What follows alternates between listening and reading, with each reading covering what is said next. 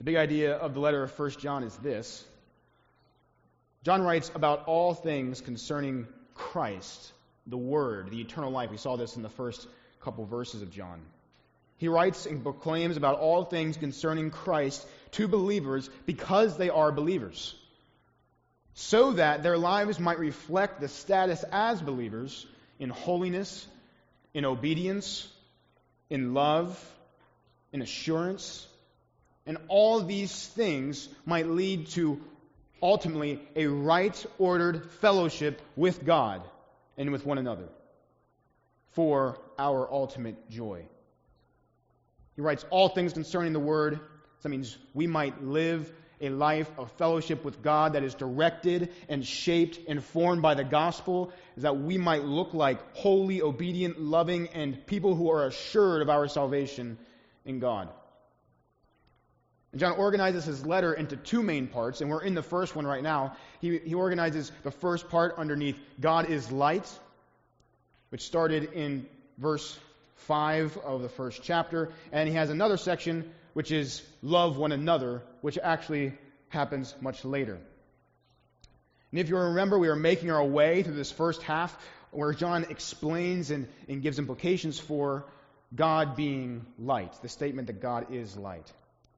And we first saw how if God is light, if he is holy and true, if he is the one who saves his people, then we who have been changed by the light must walk in it. We must live consistent lives. We cannot be those who say one thing and do another. We also must be those who have confessional hearts. Christians are those who recognize sin, who do not say, We have no sin, and who live a repentant, confessional life to God because He is faithful and righteous and the one who can cleanse us from all unrighteousness.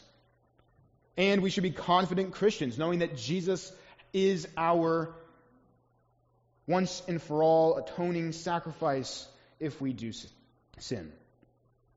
And after that, we saw if God is light, and if we have been truly changed by the light, then those evidences of God's grace in our lives, the, the things that we do that are anti our sinful nature, should give us the assurance that we actually have been changed by the light.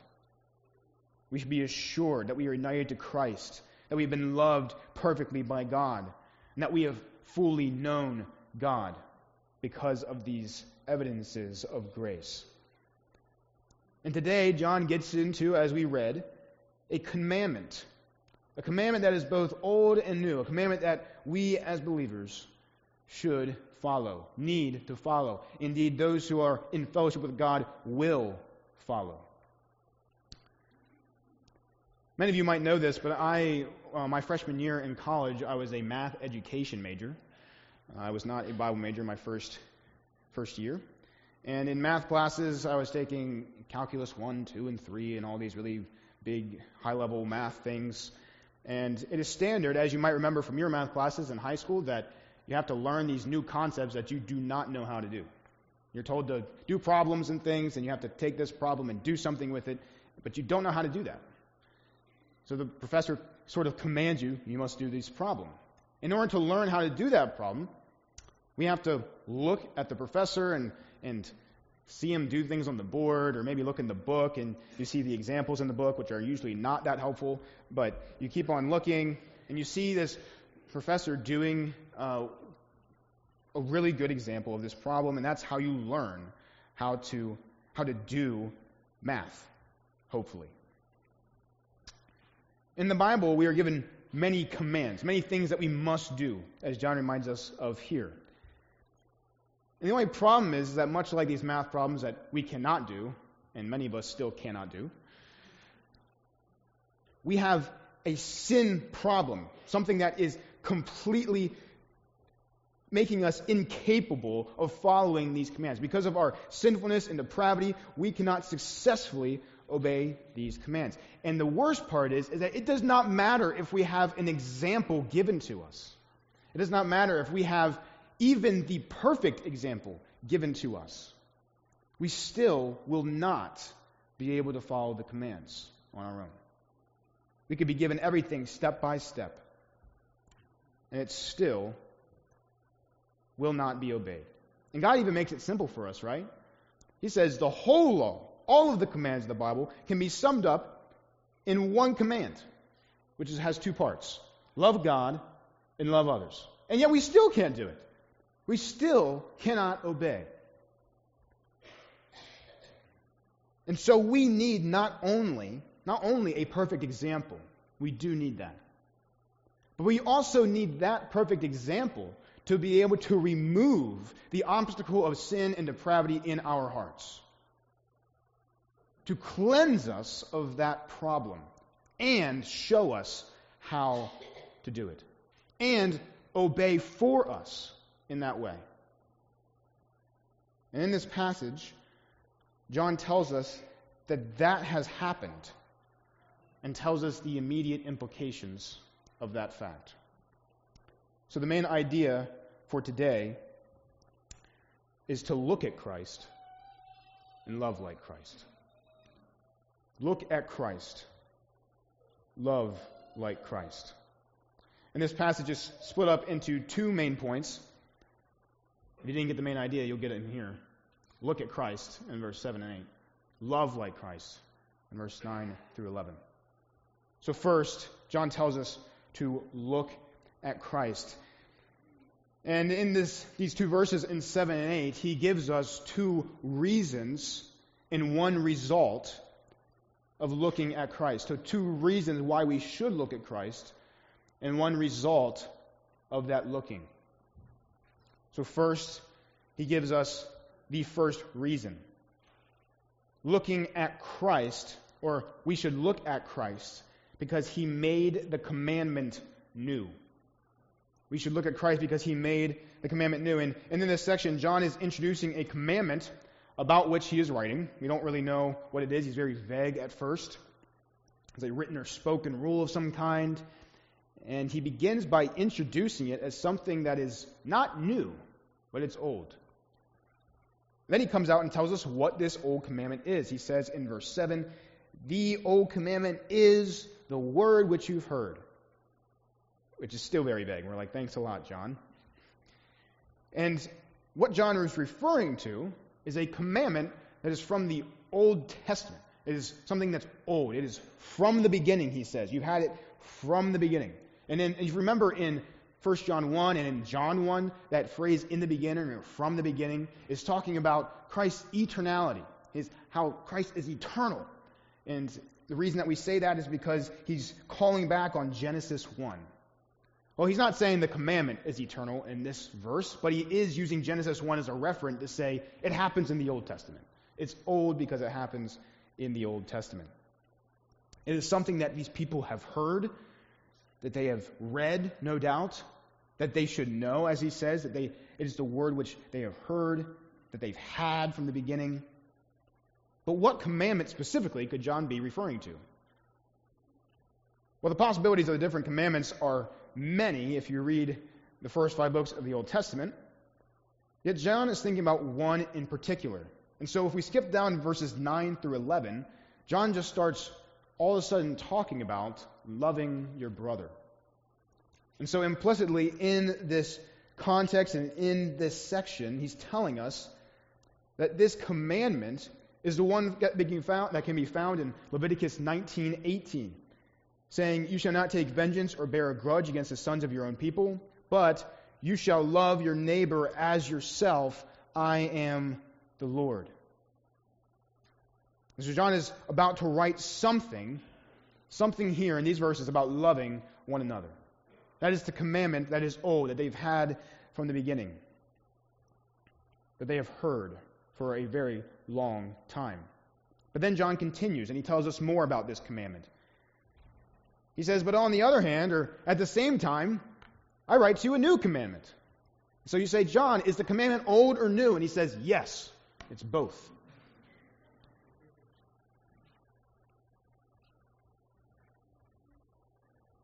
The question is then, how? We know how it's old, it's from the Old Testament, but how is it new? Why is it also new? Why is John also writing a new commandment? Wasn't the old one good enough? John says, he tells us here, He uses because. You see that in your Bibles? Many of you are looking at me. Your Bibles are in your lap, hopefully.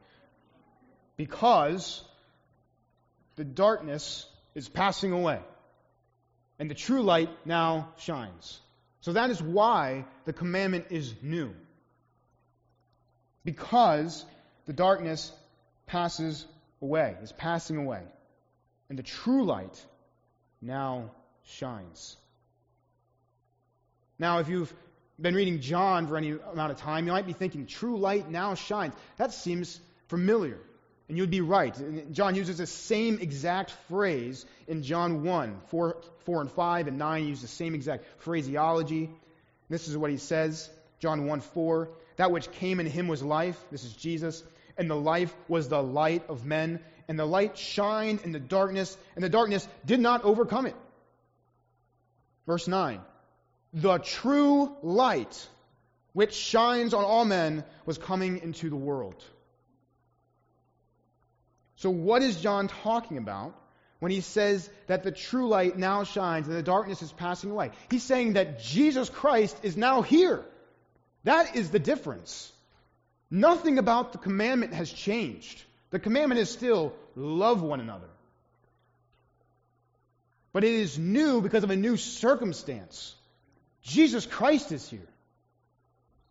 The Messiah is here. And this light and dark language we talked about back in 1 John 1 1 through 4. But John is he's, he's bringing in this from Isaiah and this messianic salvation and kingdom of righteousness and justice. And Isaiah says this in 42, 6 through 8. He says, I am the Lord, I have called you in righteousness. I will take you by the hand and keep you. I will give you as a covenant for the people.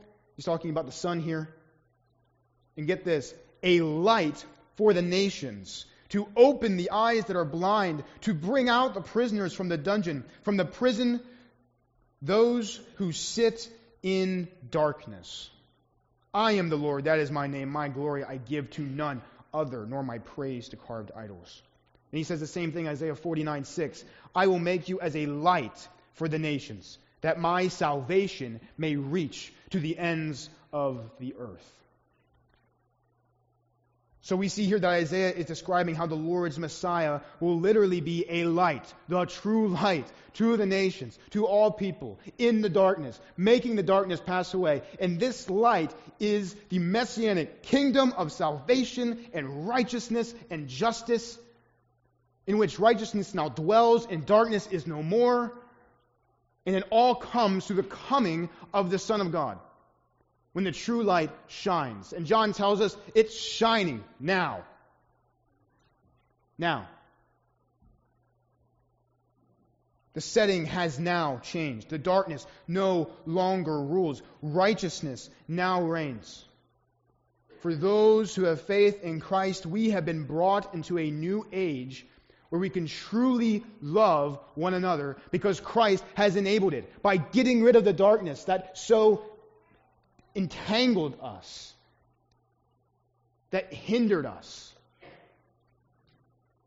that obstacle in the way. And He has enabled us through His righteous reign to love. Sin no longer reigns in our hearts, friends. Christ does. His righteousness does. The Messiah has come. He has inaugurated a new age. He has brought his kingdom, and he will reign forever. This is why John is not just writing to us an old commandment, nor is he just writing to us a commandment, but he is writing to us a new commandment, a commandment made new in the coming of Jesus Christ. As one church father said, the new dimension to the commandment is that now the light has come into the world, our Lord Jesus, because of whom the power of the devil has passed away.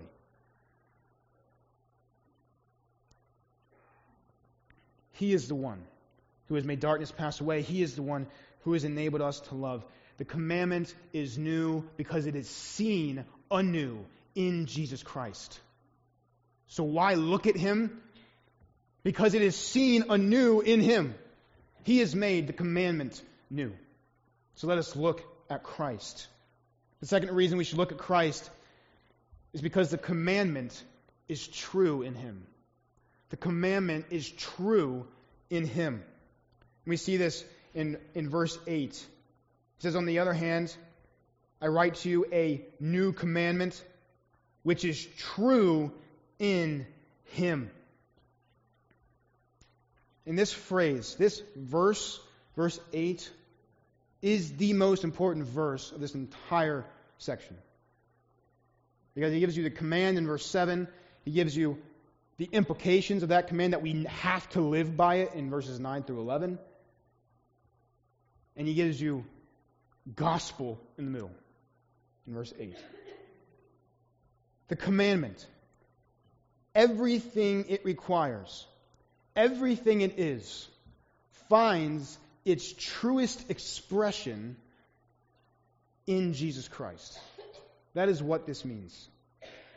It is true in Him. The words, love your neighbor as yourself, are true, find their truest expression in Christ.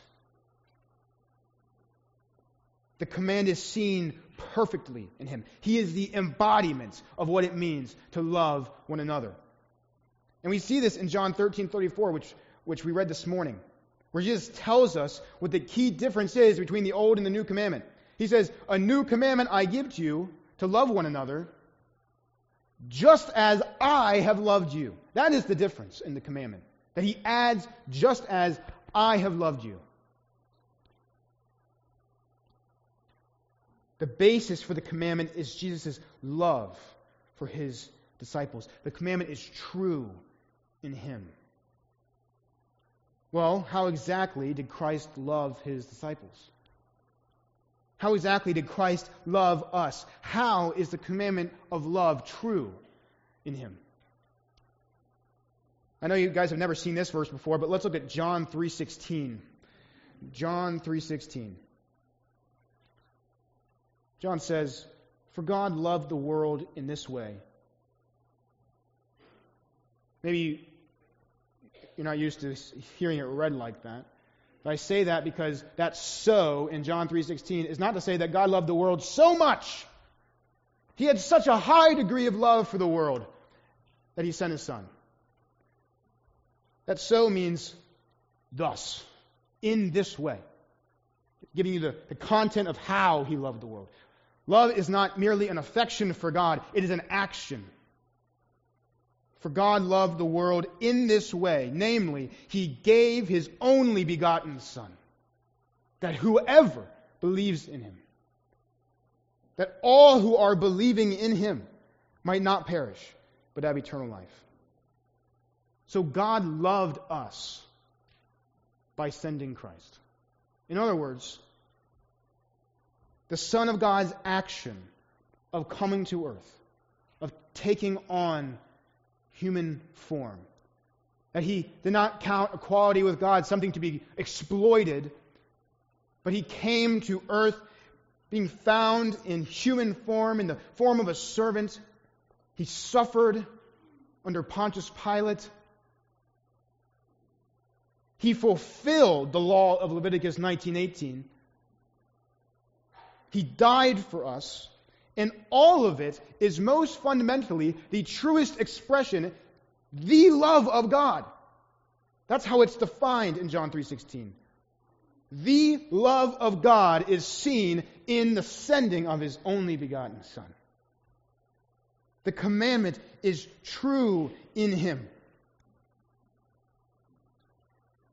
As John says later in 1 John 4 9, in this the love of God has been revealed to us. God sent his only begotten Son into the world in order that we might have eternal life. And this act of love culminates and is seen most clearly for us through the cross. As Ephesians 5 2 says, Paul, Paul says this He says, Christ loved us even as he gave himself for us as a sacrifice and offering to God for a sweet smelling fragrance. The gospel of Jesus Christ is the ultimate display of the love of God. Friends, nothing, nothing in this world, no, no relationship, no person, no pet, no hobby, I don't care what it is, Nothing in this world can outmatch the infinite love of Christ that far surpasses all knowledge, as Paul says in Ephesians 3:19. So by looking at Christ based on John 3:16, we could say that the definition of Christ-like love is the passionate, God-glorifying affection for God that will be expressed in actions that push others to be satisfied in God.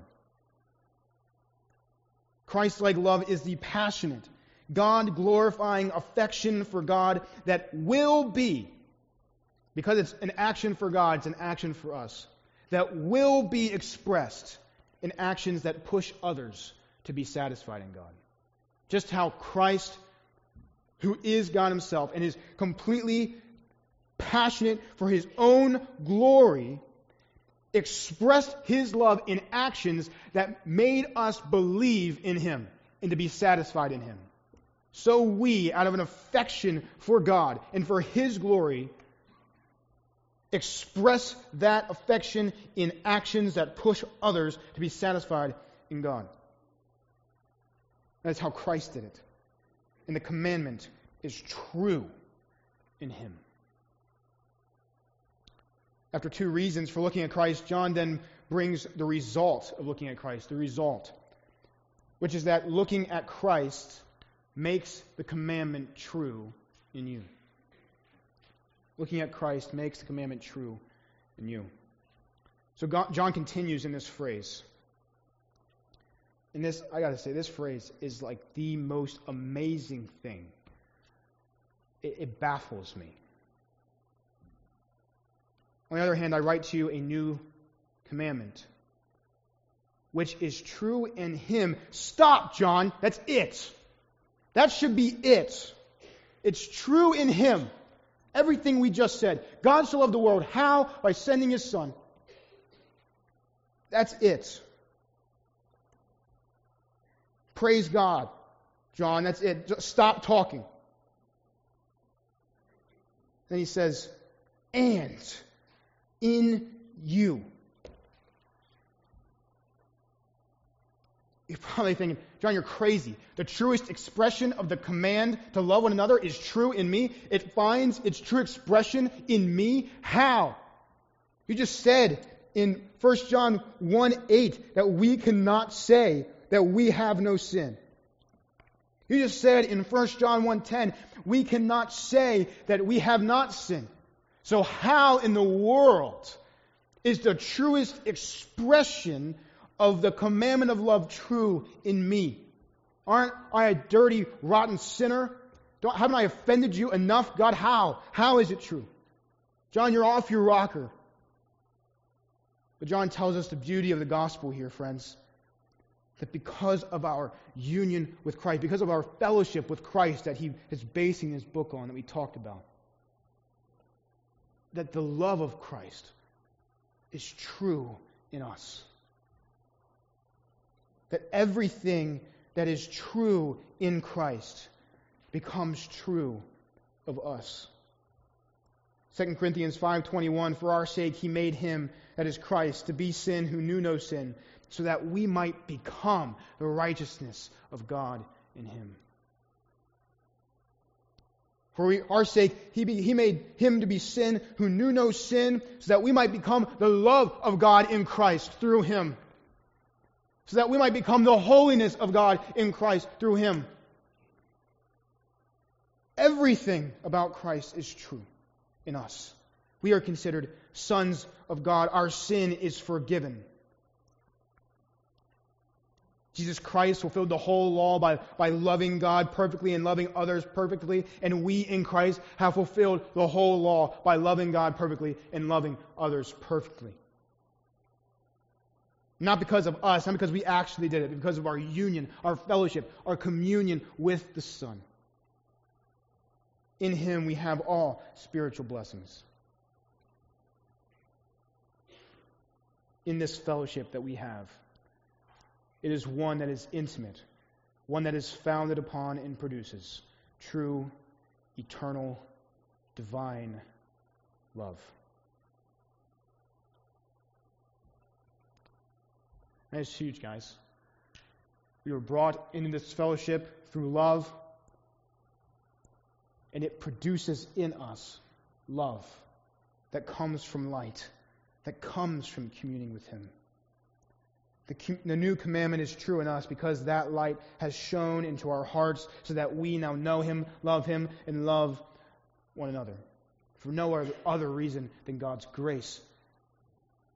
So look to Christ. Look to Christ. If you want to follow the command of love, look to Christ. And God will continue to work in us. I want to say two quick things here on this first point. Is that first, we need to read our Bibles like John does. We need to read our Bibles like John does. And this is what I mean. John reads Leviticus 19:18. And he does not just see Old Commandment, but he sees that the Old Testament authors are presenting for us what the Messiah will look like, what is true of the Messiah. John sees how Christ is the fulfillment of all the scriptures. How, as Christ said, the law and the prophets and the Psalms or the writings, they all speak of me. And how the disciples on the Emmaus Road, he didn't, they didn't understand. They were looking at him right there, face to face. They didn't understand. And how they understood, how they saw the glories of God in Christ, was that without the New Testament, by the way, Jesus just explained the Old Testament for what it is actually written for. And so I want us to read, and John gets this. I want us to read our Bibles like him. That we would go to all of Scripture and find every crack and crevice that leads to the cavern of the glory of God in Christ, and that we would revel in it. And that we would love others and love God more because of it. That we would really savor Christ in His Word. That is a beautiful thing to do, guys. Beautiful thing. Second thing is that we all need to today believe. Believe that the commandment is true in Him. And this is what I mean by that. Believe today that Jesus loves you. Jesus loves you guys. He loves you. He came for you. He died for you. For us and for our salvation. He loves you. This morning, friends, hatred is not true in him. Love is true in him. For those who are battling sin this morning, which we all are some degree. For those who are weighed down by sin, judgment because of your failure is not true in him. Love is true in him. For those needing to confess sin this morning, who are being weighed down by sin, who have messed up over and over again this week, cold hearted apathy is not true in him. Open arms, love, close to your heart is true in him. He loves you. His arms are open wide to you. His heart draws near to you. Jesus loves you. Let us look at Christ today. Look at Christ. Second point that John moves into on this solid foundation of gospel truth, he moves into the implications for looking at Christ. The implication is that we would love like Christ. And he breaks this down into three main implications. Three implications in light of what is true of Christ and of those who gaze upon him. And the first is that loving like Christ is mandatory. Loving like Christ is mandatory. John says in verse 9, the one who says he is in the light and hates his brother is in the darkness until now. The one who says he is in the light and hates his brother is in the darkness still. What he's saying is that Christian brotherly love is not and cannot be an addendum to your Christian life, something that you can optionally opt in and opt out of. It is a mandatory, compulsory expression of a life that is changed by the gospel. Christian brotherly love is not an addendum to your spiritual life. It is a mandatory, compulsory expression of a life that is changed by the gospel. In the light of what John has put forward, he says that it must actually be true in you. It must be true in you, lest you are still in the dark. It is only it is not only the great news of the gospel, this commandment to love one another is true in you. It's something that we should revel in, that it's true in us, that it should baffle us that it is, that in Christ it is true in us. But it is also a serious commandment of Christ to live this way. Let us not shirk that responsibility and have a laissez faire approach to the Christian life because it's already true in me. We must actually follow the command. And this follows what we've been talking about. We are united to Christ. We are in His light. We are communing with Him and His love. And those who have been changed by the light walk in love. So, the big point here that I want to emphasize is that if we never exhibit the love of God, if we never show love that pushes others to be satisfied in Him, then we need to seriously examine ourselves. If we find ourselves completely disinterested in the needs of others, especially the saints, we simply do not care about the eternal destiny and happiness of those around us, then we we need to we need to examine seriously. Because John doesn't know what you mean whenever you say that you're a Christ follower, if that is true. If you're not loving those around you, if you don't care, if you're not interested, you have no desire at all, zero, and he says, I don't know what you mean when you say that you follow Christ. I don't know what you mean when you say that you are united to the one who the love of God is true in. I don't know what you mean.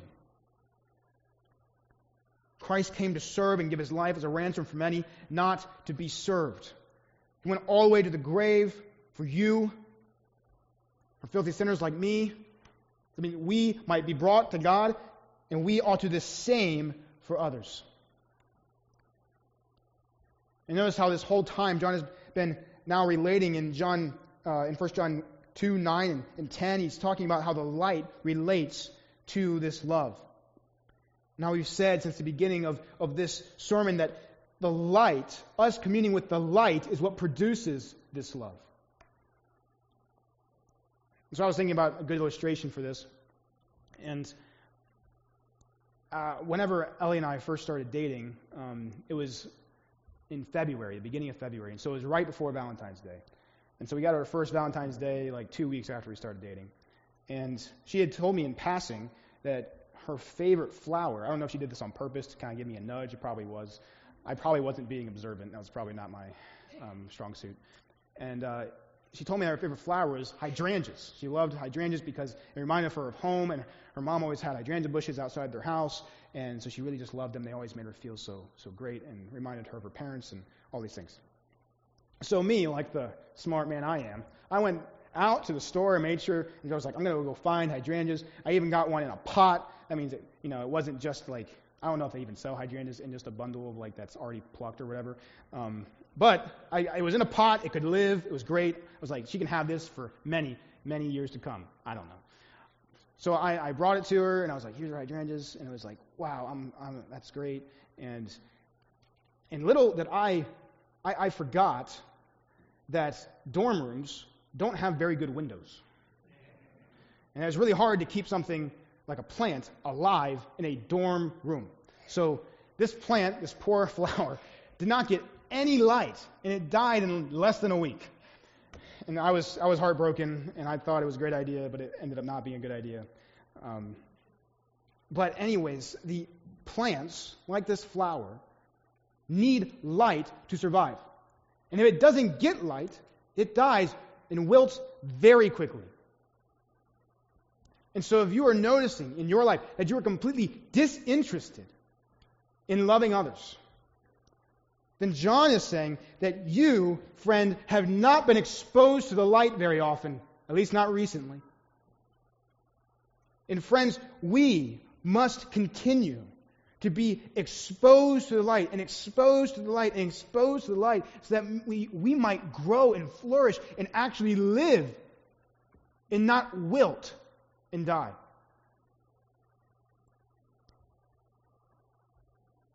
Perhaps some of us have realized today in these moments that we have not been loving others according to Christ's example.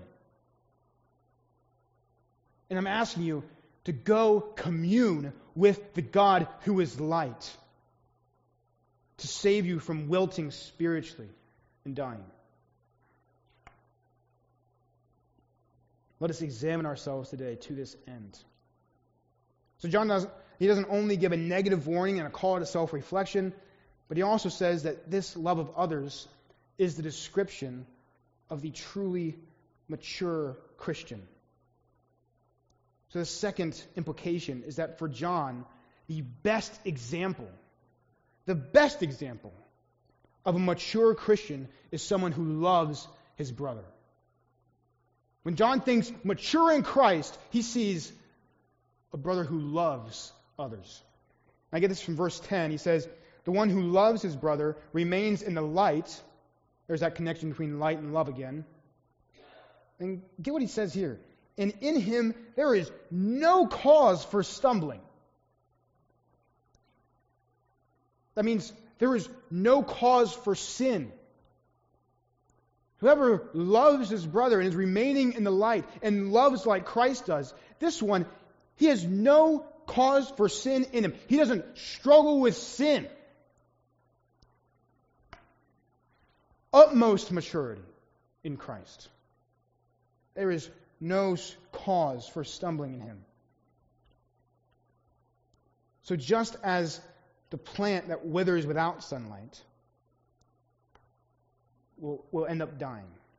So does the plant that has sunlight constantly and is constantly exposed to it will live and grow and flourish and mature and reach full maturity because of the light. And this is taught all over the New Testament. Um, in James 2.8, in Galatians 5.14, in Matthew 22, 34 to 40, as we mentioned earlier, that the whole law is fulfilled in the command to love one another. Meaning that if the loving of one another fulfills the whole law, then loving one another is the utmost form of maturity. If you do all of it, that means you're the mature one in Christ. And therefore, we don't have only something to avoid, but we have something to strive towards, to, to go towards in our maturity in Christ. Friends, to avoid sin, to become one with no cause for stumbling is not just to abstain from something. John Noe here says that abstaining from something is the reason that this person has no cause for stumbling. Because we were really good at abstaining from stuff. I'm not going to do this. I'm not going to be mean. I'm not going to do that. I'm going to keep myself out of these. And that's good things. Jesus taught that. Cut off your right hand. But that has never been the goal of the Christian. Not just avoid things. The goal of the Christian is to praise and to glorify God by being completely and utterly infatuated with Him and with Him alone. Which involves abstaining from things, yes, but as John says here, it comes from remaining in the light, by communing and having fellowship with Him. And in this communing and this fellowship with Him, as we are more and more infatuated with His love and we see all that He is for us in Christ, it overflows in us to love others and to push others towards Him. If we are being conformed into the image of Christ and Christ's likeness is our ultimate end, then loving others to the degree that Christ loved others is the ultimate measure of maturity. as we commune with Christ, our perfection, our, our maturity is reached as we love like him. Calvin says this on this passage.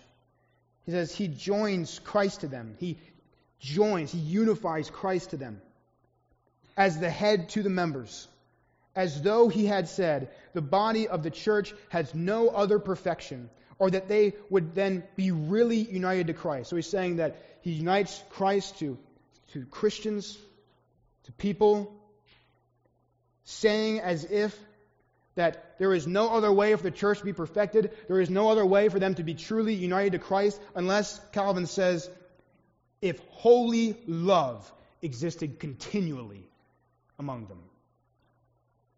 Calvin is saying that 1 John is teaching that the ultimate perfection of the Christian occurs through our union with Christ, in our fellowship with Him. And it looks like holy love existing in us. Not only for God, friends, but also for one another.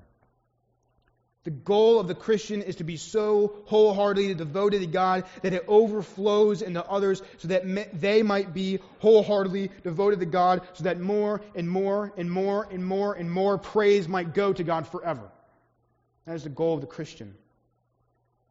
To be mature Christians with no cause for stumbling, we must commune with the God who is light today. We must look at Christ every day and soak in that love, communing with Him. And then after that, turn and ask, How can I love others in that way today? How can I do that today? That, friends, is true maturity in Christ. How does this reality affect our relationships? Your marriages, your friendships? Does the question of how you might love them and push them towards a deeper satisfaction in God dominate your life? Is that kind of love what dominates your thinking?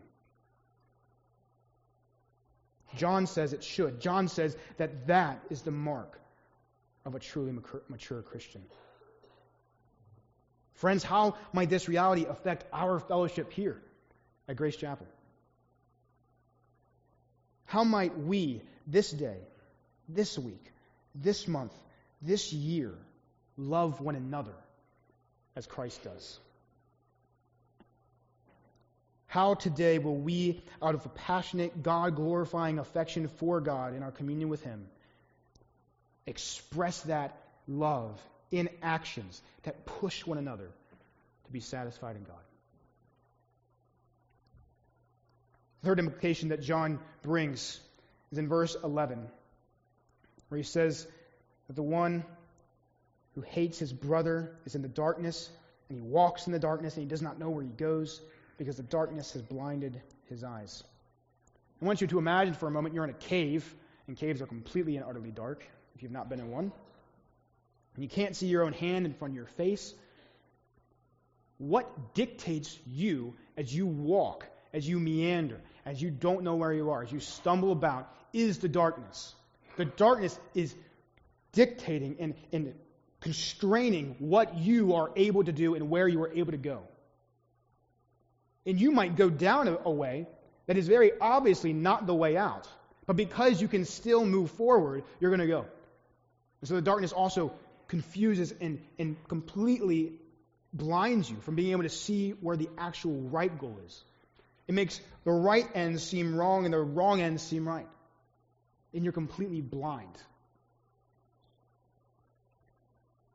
John paints that picture for us of someone who hates his brother, as someone who is like this person, someone in complete darkness, and he is wandering around and he cannot tell where he's going. He has no goal. He's completely spiritually blind. He only does what is consistent and what is constrained by the darkness itself. And he has no hope of ever doing otherwise. Believers, if you find yourselves hating others, John says it's like you had a flashlight and you turned it off and pitched it behind you and decided just to try to try it out and walk around in the dark for a while. If we find ourselves not wanting God's best for others in Christ, if we find ourselves with no affection for God, and we actually want what is worse for those around us, for whatever reason, then John says, You're participating in darkness, brother. You're, you're, you're, you're walking in evil, in deceit, in unbelief, controlled by worldly things. But if we find ourselves as Christians, thankfully, walking in this way, and we realize it, and we, and we read texts like these, and we realize, oh, I have been, then we can just go back up to verse 8, and we can look, turn on the flashlight again, and we can start loving one another. But, to my unbelieving friends in the room today, this verse, verse 11, is most centrally about you. Whether you realize it or not, as a person who has not put their faith in Christ and repented of their sin, you are the one who is blind. You have no idea where you're going. You have not experienced the love of Christ. You are not in the light. You are outside of fellowship with God. And you are completely incapable, like every one of us is, in our own strength, completely incapable of loving like Him, of communing with Him, of living forever with Him. Friends, you are today outside of that love. But today you heard and we saw how Christ was sent to earth in love for sinners like you. And that if you believe on His name, and you repent of your sin, you can live eternally and you can live forever in communion with the God who is light and experience His love for you forever. So I ask you today repent of your sin, believe the gospel, run to the God who is love, experience true, divine, everlasting love, and He will love you till the end.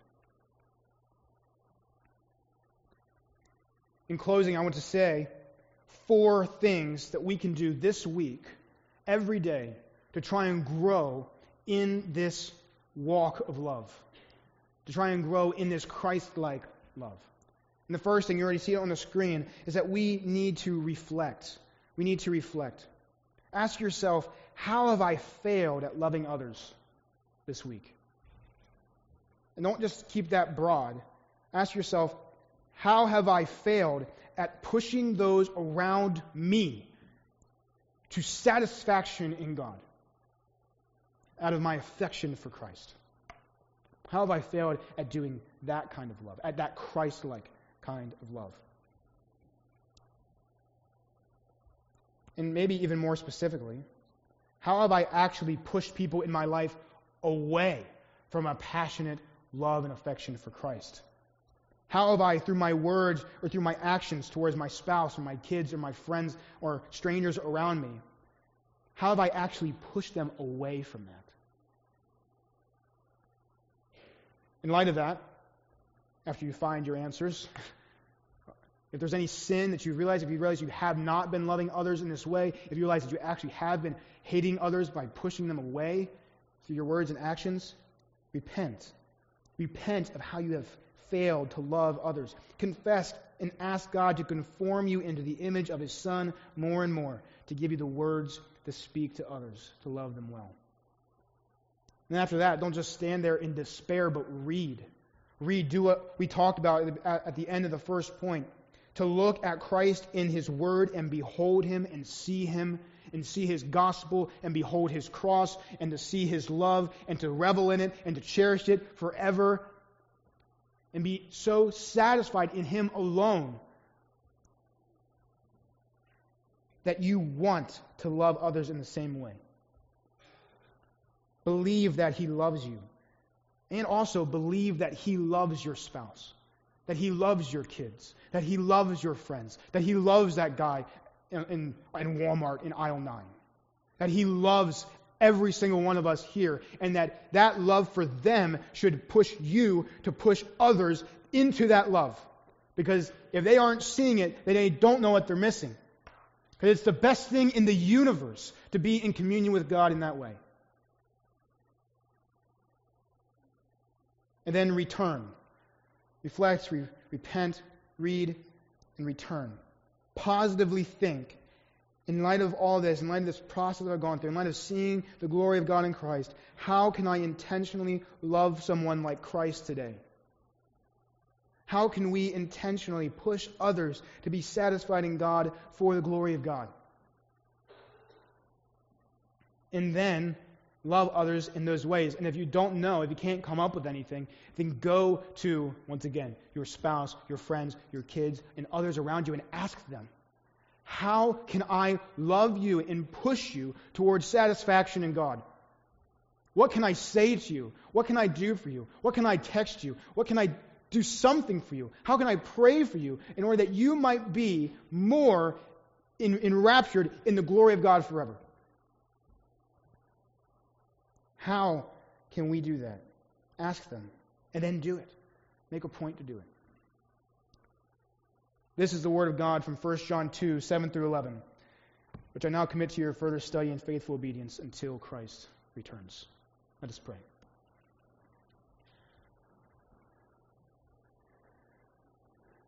Holy Father,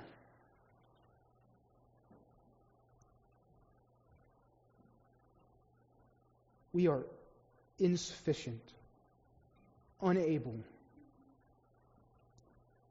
to do what you have shown us in your word.